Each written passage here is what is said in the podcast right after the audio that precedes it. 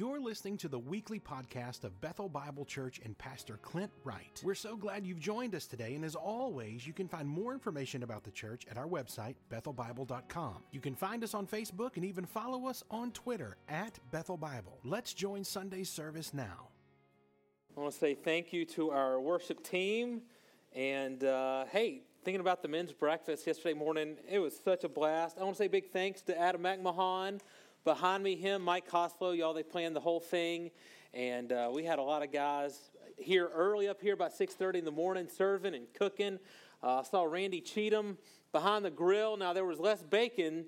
Uh, some of the bacon didn't quite make it out here. Uh, I think it, quality control, right? Quality control. Uh, Kent Miller, I saw back there, cooked some mean pancakes. Uh, so thank you guys so much. We appreciate you.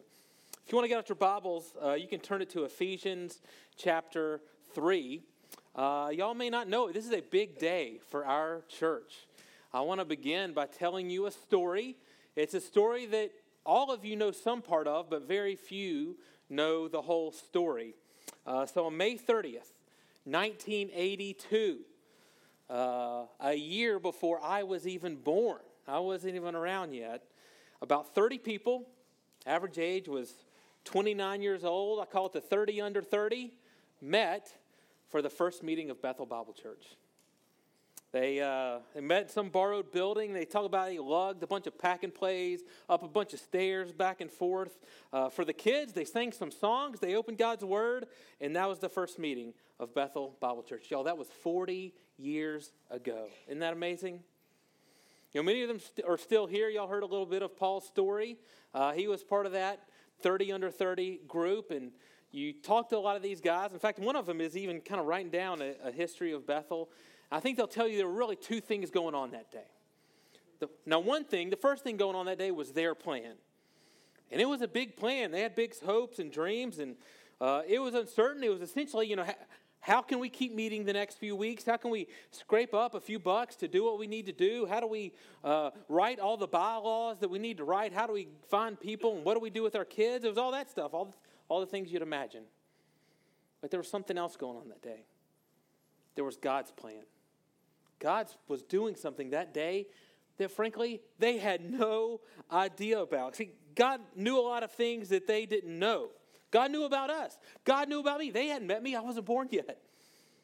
They knew about the God knew about this White House campus. In fact, God knew that today there would be five campuses, that there would be thousands of lives changed. God had plans that they couldn't even comprehend 40 years ago.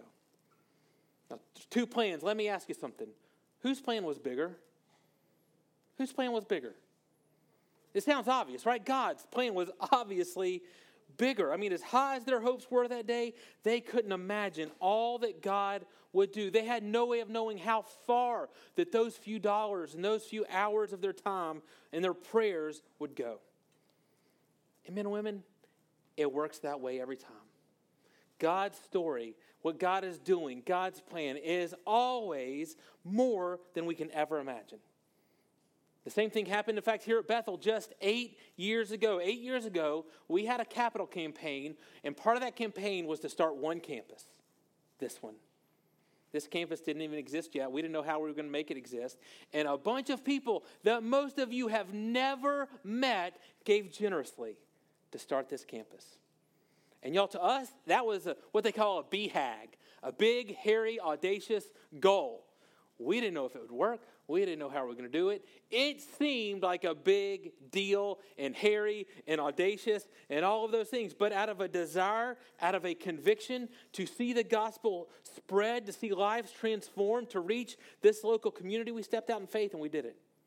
And y'all, God did three times more. We thought the best we could hope for was one campus. It turned into three campuses. We had no idea about the Hope campus and the Henderson campus. Now, understand, understand this, y'all. When I say campuses, I'm talking about people, I'm talking about lives, I'm talking about communities. That is three communities we used to not have a presence in that we do now. That is countless people we used to not have a relationship with that we do now. And that presence those relationships, that leads to life transformation. That leads to people being redeemed and Jesus building his kingdom. And you know what? we shouldn't have been surprised. We were, but we shouldn't have been because when you look in Scripture, it's the way God's always done it. I want to go back to the Old Testament. So it's amazing that our this year is our 40th anniversary because 40 years is actually a big marker in the Old Testament. It, comes up over and over again. There's several instances. So David's reign was 40 years. Another one that big one that comes up very often is the 40 years of wandering in the wilderness. That transition from Egypt to Canaan. And there's a couple times that Moses he speaks to the people and he reminds them what God did looking back over those 40 years. Let's look at one of them, Exodus 16 35. Moses writes and he reminds the people of this. He says, The people of Israel ate manna for 40 years till they came to a habitable land. They ate manna till they came to the border of the land of Canaan. Now, I want you to understand what a miracle this is. This is impossible. For 40 years, they were in unsurvivable survivable wilderness. You do not last more than a couple days here. And yet, every day provision showed up. God says, There was never a single day that I did not provide you all the way across the finish line for 40 years. He reminds them again, Deuteronomy 2, verse 7. For the Lord your God has blessed you in all the work of your hands. He knows you're going through the, his, this great wilderness. These 40 years, the Lord God has been with you. You have lacked nothing. God look back, looks back and reminds him, every step of the way I was with you. Not one of those steps did you ever lack anything. Every step I was with you. And you know what? Here at White House, I think looking back, wouldn't we have to say the same? Have we ever lacked for anything? No. God has always provided. So, here's what I want us to do this morning. First of all, I want everyone to relax this morning. I know you probably know something's up. You're throwing through your bulletins. You've seen the posters in the lobby. You're like, okay, there's something different, something going on here. Listen, no one is going to ask you for a dollar today. That's not what we're here to talk about today. My goal today, what I want to happen today, is I want us to recapture the wonder of an exceedingly abundant God who has with, is with us every step of the way, who always provides. So here's our big idea today. And I'm telling you, if this will get into our hearts, it will completely and radically reprioritize our lives. The bigger story is God's glory. The bigger story is always God's glory. And so to do that, I want us to look at what, y'all, it's one of the greatest prayers in all of Scripture. Ephesians 3 14 through 21, where Paul prays for the church. Let's read starting in verse 14. He says, For this reason I bow my knees before the Father, from whom every family in heaven and on earth is named, that according to the riches of his glory, he may grant you to be strengthened with his power through his Spirit in your inner being, so that Christ may dwell in your hearts through faith that you, being rooted and grounded in love, may have the strength to comprehend with all the saints what is the breadth and length and height and depth, and to know the love of Christ that surpasses knowledge, that you may be filled with all the fullness of God. So, Paul here, he, he prays for all believers across all times, all places, the whole church. Y'all, Paul is praying for you here. He's praying for us. The first thing I want us to notice is his disposition. It says he's kneeling before the Father. Yo, this is unusual. This is unusual in the scriptures. In, in the Bible, usually people stand to pray. So you read the, the parable of the Pharisee and the tax collector. The, the tax collector is standing, and even as he prays and beats his chest, Jesus talks about the Pharisees, they would stand on the corner to pray. Even today, if you go to the Israel, you go to the Wailing Wall today, they will stand at the wall and they will pray to God. That's normal. There's a few times in Scripture, though, we find people on their knees before God, and it's a it, it always shows an unusual level of passion, always mixed with humility. So we see Solomon when he dedicates the temple that God built. We see Ezra when he's confessing the, the sins of the nation to God.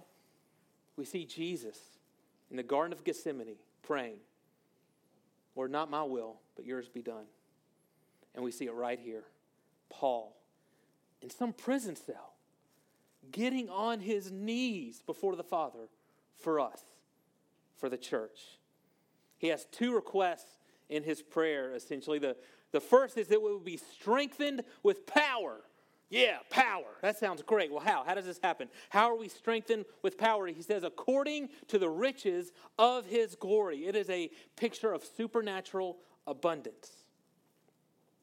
Now, y'all, those of you who are married, you may be like me. Every once in a while, we'll go out to eat somewhere uh, maybe somewhere casual, some kind of fast food place. We go to the counter to order and we place our order. And inevitably, my wife says, Hey, I'll take the number one, but I don't want the meal, I just want the sandwich. See, I'm not going to eat the fries. I like fries. So I, I order the whole meal. I just, give me all the fries. I want them. I'll take them.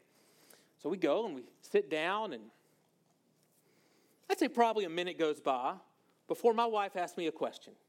And you all know what question it is. Can I have some of your fries? Sometimes I'm not a very good husband, okay? And, you know, I know it's good for me, so yeah, I give her some fries. But I don't want to do it because all I'm thinking is, well, if I give her some of my fries, I have less fries. Should have ordered fries if you wanted fries, right? That's right. I'll speak at the next men's breakfast. We can talk about it. But y'all, that's me giving according to my riches. And you know what it does? It makes me stingy. Because if I give to someone, I have less. That's not what Paul prays for. Paul prays that we would be given according to the riches of God's glory. Well, that's a whole different ball of wax, isn't it? Y'all, God's glory is far different than my fries. God's glory, it works more like your love for your children. You know, you have one child and you love them with everything you have, but when you have a second child, you don't take half of your love away from the other child. No, somehow, even though you were giving all of your love, somehow now there's more. There's more. When God reaches down and He gives you His glory and His grace, He doesn't have less. He never has less. He has abundantly, exceedingly more. Again and again and again, there's always more there's an exceeding abundance of His glory and His grace for you.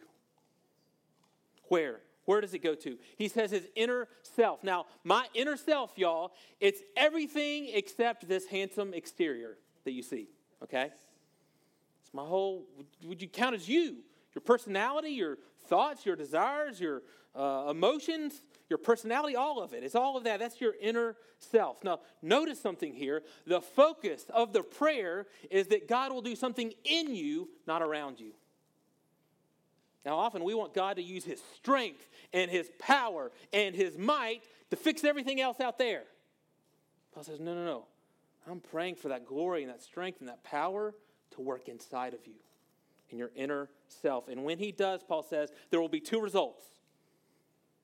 The first is that Christ will dwell in your hearts through faith. Y'all, this is the great purpose. This is what God wants to do in your life right here to dwell in your hearts through faith. Now, we got to understand something. When we say heart, usually we mean like your emotions. So your brain is your, your mind is your thoughts, your heart is your emotion. They understood it much more holistically than that. Your heart was like your inner self. It's your it's all of you. It's everything. it's your emotions, but it's also your will, it's your thoughts, it's all of it. It's another way of saying your inner self. That word dwell means to be at home.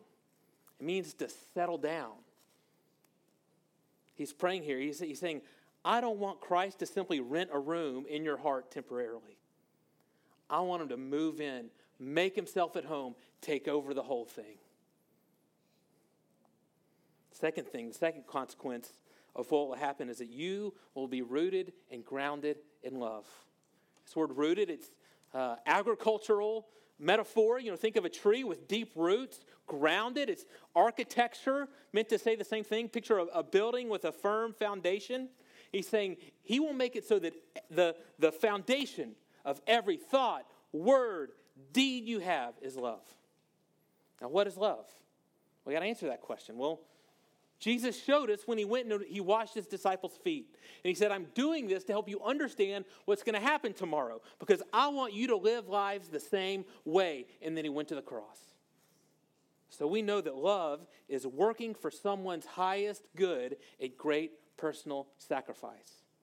So understand what Paul's praying here. Paul is not praying for you to have an emotion, for you to have some kind of warm fuzzy. He is praying that your whole life becomes built on sacrificial love. Why? Because that's what God is like.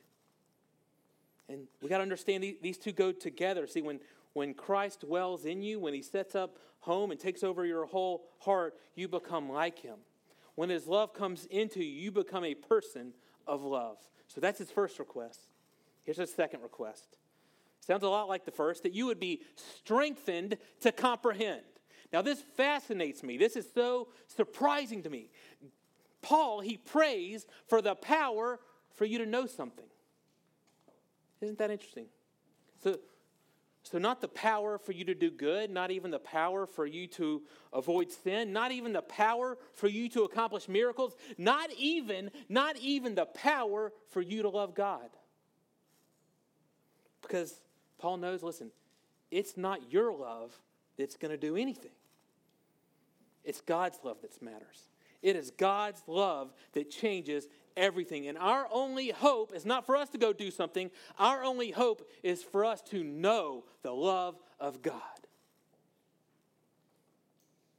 So Paul prays, I want you to be as intimately familiar as possible with God's love for you because that's what's going to change everything. He says he wants us to, to know the unfathomable love of God. Well, that's a little bit of an oxymoron, isn't it? He's saying there's a, there's a mystery here to God's love. It's, it's more than math, it's more than just head knowledge, it's supernatural. A.W. Tozer probably made the best effort of anyone I've read of describing this. This is how he talks about God's love. He says, Because God is self existent, his love had no beginning. Because he is eternal, his love can have no end.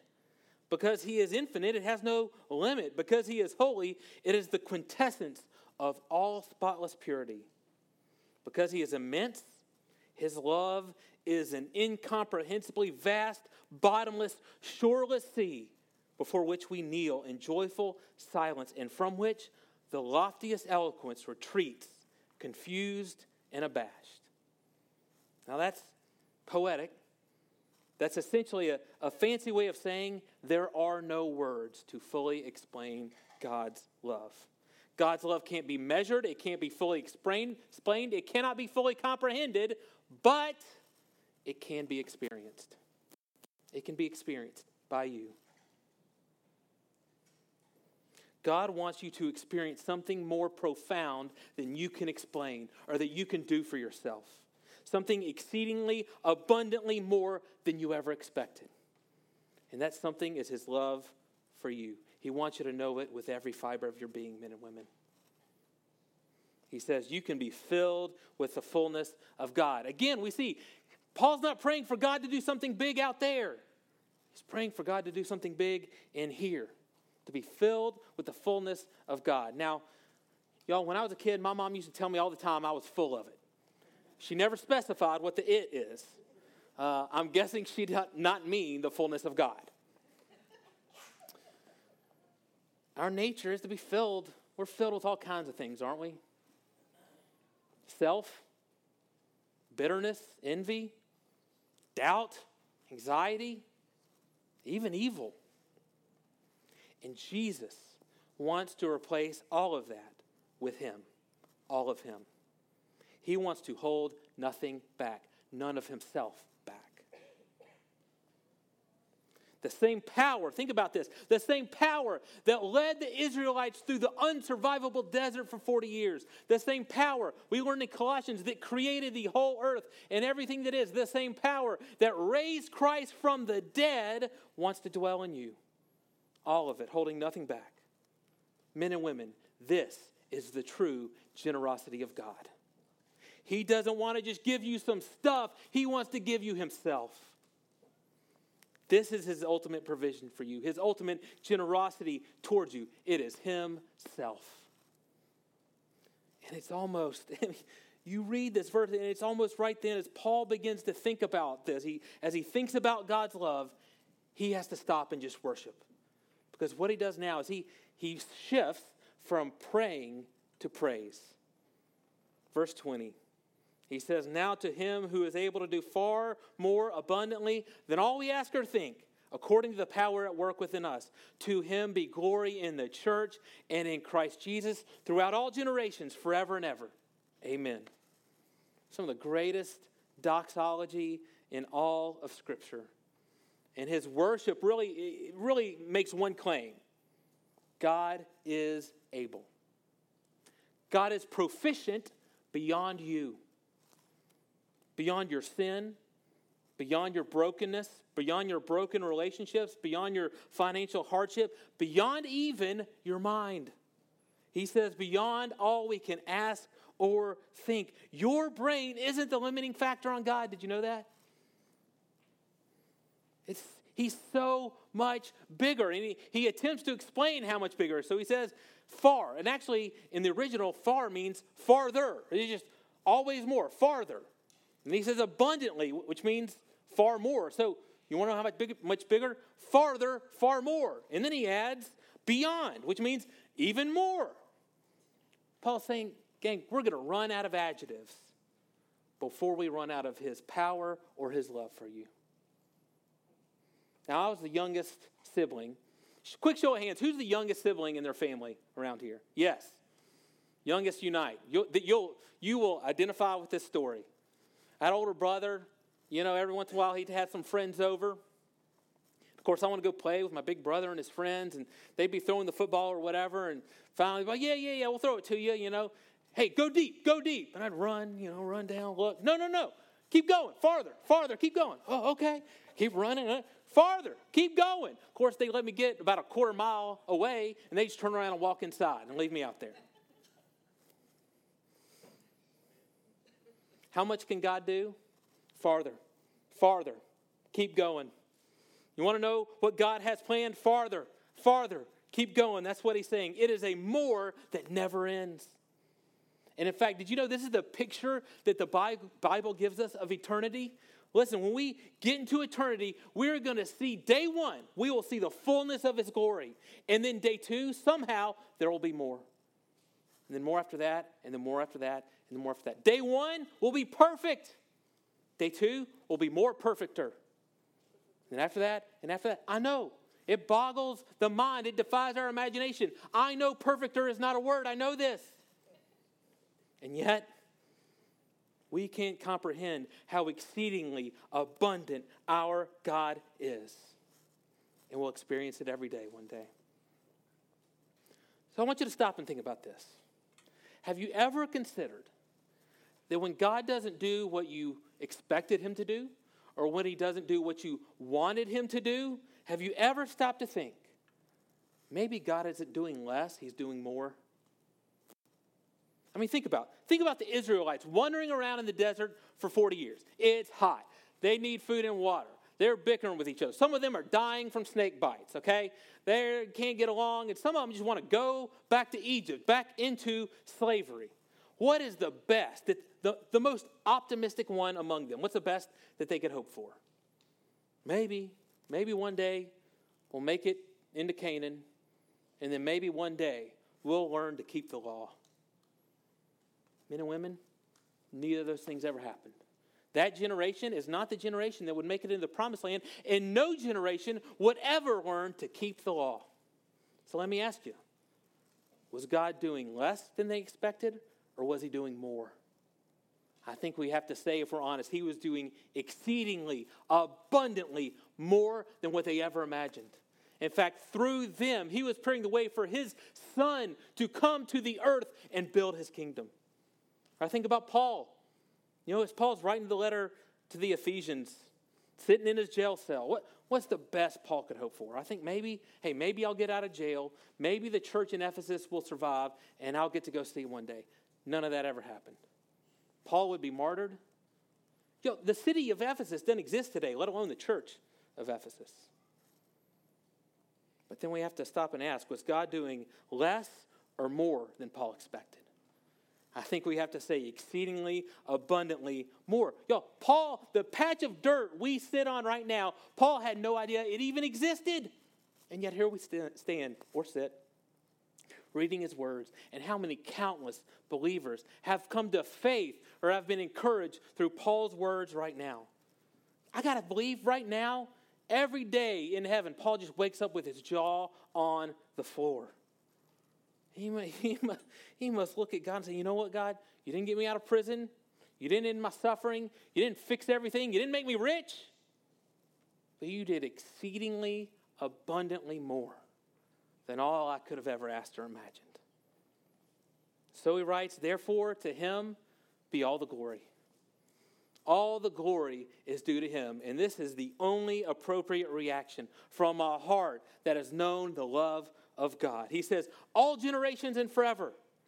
Did you know? I hope you know that God is working in your life for far more than your life. There is a bigger story going on here. And that bigger story is always God's glory. So when we say, when we say that God is always doing more than we expect, that more, the more is always his glory. That more that God is always doing is his glory. That's what there's always exceedingly abundantly more of. That's what he is always working towards. That's what there's always more of in his generosity towards us is that we get to receive his glory and then we get to spread it. He spreads it through us. And so listen, if you if you come to church and it's easy to do to come to church looking for a different deal from God. Some kind of deal where, hey, I try to be good, and then you make me, uh, you bless me, you make me a little more comfortable, you give my kids uh, a good life, something along those lines. Listen, you are missing out because this isn't about us even a little bit. It is all about Him. See, it's not that God is a part of my story, it's that my life exists for His glory. And that's exactly what you were created for. And so he ends by saying, Amen. Now understand, Amen, it doesn't just mean you can eat now, okay? Amen, it, it's kind of a formal invitation. It's this invitation to agree and to respond and so Paul is asking us to respond as the church in Christ for all generations, giving glory to God. And I thought this week, you know, what, what would it look like to pray for more, not of whatever I want, but more of God's glory? And I think Paul, he prayed, God, more than release me from prison, would you use me in prison for your glory? What would it look for me? What, what would it look like for me to pray for more of God's glory. I think I'd start praying, hey, God, don't do what I think, do more than I think. God, more than lose my sickness, would you use my sickness? Lord, more than give my kids a comfortable life, would you give them a higher purpose? Lord, more than make me happy, would you make me holy? Lord, more than free me from my circumstance, would you fill me with your presence? Lord, more than be a part of my story, would you use me for your glory? And that's exactly what the next four weeks is all about here at Bethel Bible Church. You know, every August we do this. Every August we revisit some, some aspect of our vision, or sometimes we cover our whole vision. This time we're going to spend the entire month talking about our generosity. Because we are here. Here we sit at this 40 year old, 40 year threshold we can look back and we can see that all God has exceedingly and abundantly done. And then we can look forward and we can say, you know what? It is time for us to trust the same God for the next generation and commit to making his glory known. This is what Moses was doing. These verses we read in Deuteronomy, Deuteronomy and Exodus, what he's doing there, he's sending them into their future in light of their past at this 40 year marker. He, he is reminding them of God's provision over the past 40 years. Why? Because the time has come for them to look to the next 40 years. And so at Bethel, listen, it is time for us to do what others have done for us. And so here's what I'm going to ask you to do today I'm going to ask that you would begin to pray with me, to pray with Paul, that we would be changed, that we would know God, that we would be used for His glory. Would you begin that prayer process with me right now? Second thing I'm going to ask for you is would you make Sundays a priority this month? Now, listen, all the studies say, you know, even the most committed Christians come to church about twice a month. Actually, that number has dipped below twice a month. It's like 1.8, 1.9, something like that. I'm going to ask that we all come to church on Sunday this month. Hey, if you're going out of town, I'm going to ask you get back home. Get back home in time to be at church on Sunday. I'm going to ask when school starts in a couple weeks and you're tired and exhausted and run all over the place, which you will be, come anyway. Just be prepared for that and come anyway. Guys, this is something we got to do together. We got to do as a family. And so we need to be here. Third thing I'm going to ask you to do you all had this booklet in your chairs. I'm going to ask you to take it home with you. I'm going to tell you a little bit about what's in here. I know a lot of you have flipped through it. We've got a really cool history of Bethel in here, a lot of stuff that you probably didn't know that we can look back and see how God provided. There's also, towards the back, and I think we have a picture up here, uh, you'll find some sermon notes in here for every Sunday. Bring this back with you next Sunday. Begin to take notes, begin to read these passages. There's also uh, in here family devotions. So for each week, there's passages, devotions, and prayer points that you can do in your home. So I'm asking you that this week you would sit down. If it's if you got a whole family, everybody sit down together. It's just you, sit down with yourself. If you've got a roommate, sit down with your roommate and begin to read these scriptures and talk about the scriptures and begin to pray. And then I'm going to ask you this week that you look at we've got a projects page right here. And this is where you'll find some of the details. We'll probably answer some of the questions you have. So, over the next two years, across all of our campuses, we're seeking to raise $6 million. And we're seeking to do that with some projects that we know of, and frankly, guys, some that we don't know yet. But that's okay. A couple things you'll see highlighted in there. So, there's an opportunity downtown that God has opened up. So, in there, if you've never been to our downtown campus, I mean, they're landlocked. They're in downtown. It's not the biggest building in the world. And they're having to turn away kids in their nursery and some of their ministry spaces. They're running out of space. So what do you do? You're landlocked. You're in downtown. You can't just, you know, build on the lot next to you. What do you know? God has opened up the building right next door. And it has parking with it. It comes with a parking lot. I mean, this doesn't happen. And so that opportunity has come up, and we want to be able to capitalize on it. You'll see on there it talks about debt reduction. Really, that is our purchase of our Hope campus. So God dropped another opportunity in our lap where we were able to buy the property they were already meeting in at a great, great price with some subleasers. Too good to pass up. And y'all, I will tell you, since we did that, that place has become an outreach center for North Tyler. There is not a day that goes by that there's not somebody in that building with some form of community work or ministry happening. In fact, I just learned this week every month, every month, the food bank feeds 300 families out of that campus. Isn't that amazing? There's a school that meets there, getting ready to start their year. There's lots of ministry happening. And so we want to uh, reduce the debt that came from purchasing that property. There's also another project, two projects in Sierra Leone. Uh, we want to build another church, another school. But then you'll see another line in there that talks about more permanent options for leased campuses. Gang, that's us. That's us, okay? That's us and that's Henderson. We're currently renting, leasing our space, and y'all, this space has been God's provision in so many ways. We may be here forever. I don't know. But we, we want to know, we want to have a permanent foothold in this Whitehouse community. So, what does that look like? This is where we get into the part you'd file under the heading, we don't know. We've been diligently and we will continue to diligently explore every option, but God hasn't opened the door yet. But we want to be ready when He does. And so that's what that's for. You'll, it says on there, so the last two Sundays of August, the 21st and the 28th, we'll be asking everyone in Bethel, all members, to make a two year commitment for this uh, vision and, and these steps forward that we've laid out. And so we'd say, hey, if you're if you're giving right now, first let me say, thank you. We need it. That's amazing. These lights don't pay for themselves. And I hope you know that, that those resources and that money has been used for God's glory, the best that we can do. And so if that's you, we're going to ask you to give above and beyond what you're currently giving to make some of these things happen. Now, if you're here and you're not giving, we're going to ask you to start here. Hey, gang, just try it over the next two years, try to step out in obedience to what God calls us to and see what He does. And after that two years, you can always say, well, that was a bunch of hooey. I'm not doing that anymore. I promise you won't do that, though. See, there's really two goals with what we're doing here. And it is so vitally important that we keep them in order.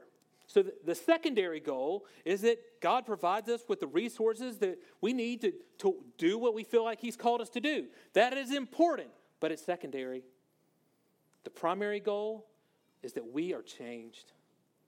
And we are changed so that our lives are radically reoriented around God's glory. Our primary goal is that Paul's prayer comes true in our inner being, in our whole heart. Let me say it this way listen, if you write a check but you aren't changed, we've done it wrong. We've missed an opportunity. Our number one goal is that we would be a people whose hearts have been totally renovated by the love of God. See, I want to do something more than raise money, I want to raise up people. I want to send out a group of generous people who have been filled with the fullness of God and overflow His love into the world. That's our priority. And so I want this to be a place where there is generosity in our life groups, where there's more people that we can count opening their homes to one another. There's generosity in our children's ministry, where we can't wait for the opportunity to teach the most difficult child about the love of God. I want this community, Whitehouse, to be blessed beyond recognition by our generosity. That's what will happen if we are changed by the love of God. Think about it this way God doesn't need our money, He doesn't. He wants our hearts. He wants to transform us into generous people who exist for His glory. And so I'd put it this way if I, if I have to pick one of those priorities, I'm picking number one every time. To the extent, look, if you can't live generously here with your time, with your talents, with your resources, my hope is that you can do it somewhere else. Because the type of person that you are is so much more important than any project we can come up with. In fact, in fact, if Paul's prayer will come true in yourself, in your inner being, if your hearts will be radically oriented around the glory of God, the impact of your life will far outlast any building we can build. Long after we are dead and gone, long after all our buildings have crumbled, God's glory will continue through all generations forever and ever. I want to close with a quote I read from a guy named J.B. Phillips. He wrote a, a commentary on the New Testament epistles. And as he's re- writing this, he, he kind of marvels at their faith, at their sacrifice, at their generosity in the early church. And he compares it with what he sees around him. And he asks, you know, what's the difference? What's the difference between them and us? He writes this The greatest difference between, between present day Christianity and that of which we read in these letters is that to us, it's primarily a performance. To them, it was a real experience. We are apt to re- reduce the Christian religion to a code or, at best, a rule of heart and life. To these men, it is quite plainly the invasion of their lives by a new quality of life altogether. They do not hesitate to describe this as Christ living in them. We are practically driven to accept their own explanation which is that their little human lives had, through Christ, been linked up with the very life of God. These early Christians were on fire with the conviction that they had become, through Christ, literal sons of God. They were pioneers of a new humanity, founders of a new kingdom. They still speak to us across the centuries. Perhaps if we believed what they believed, we might achieve what they achieved. Paul these men we read about in the New Testament, they simply believed their lives had been invaded by an exceedingly abundant God, and they lived accordingly. May we be the same. Thanks again for listening to the podcast today. We hope that you were blessed and encouraged. If you have questions or comments, we want you to let us know. Simply send your thoughts to questions at bethelbible.com. Thanks for spending time with us, and be sure to join us next week on the Bethel Bible Podcast.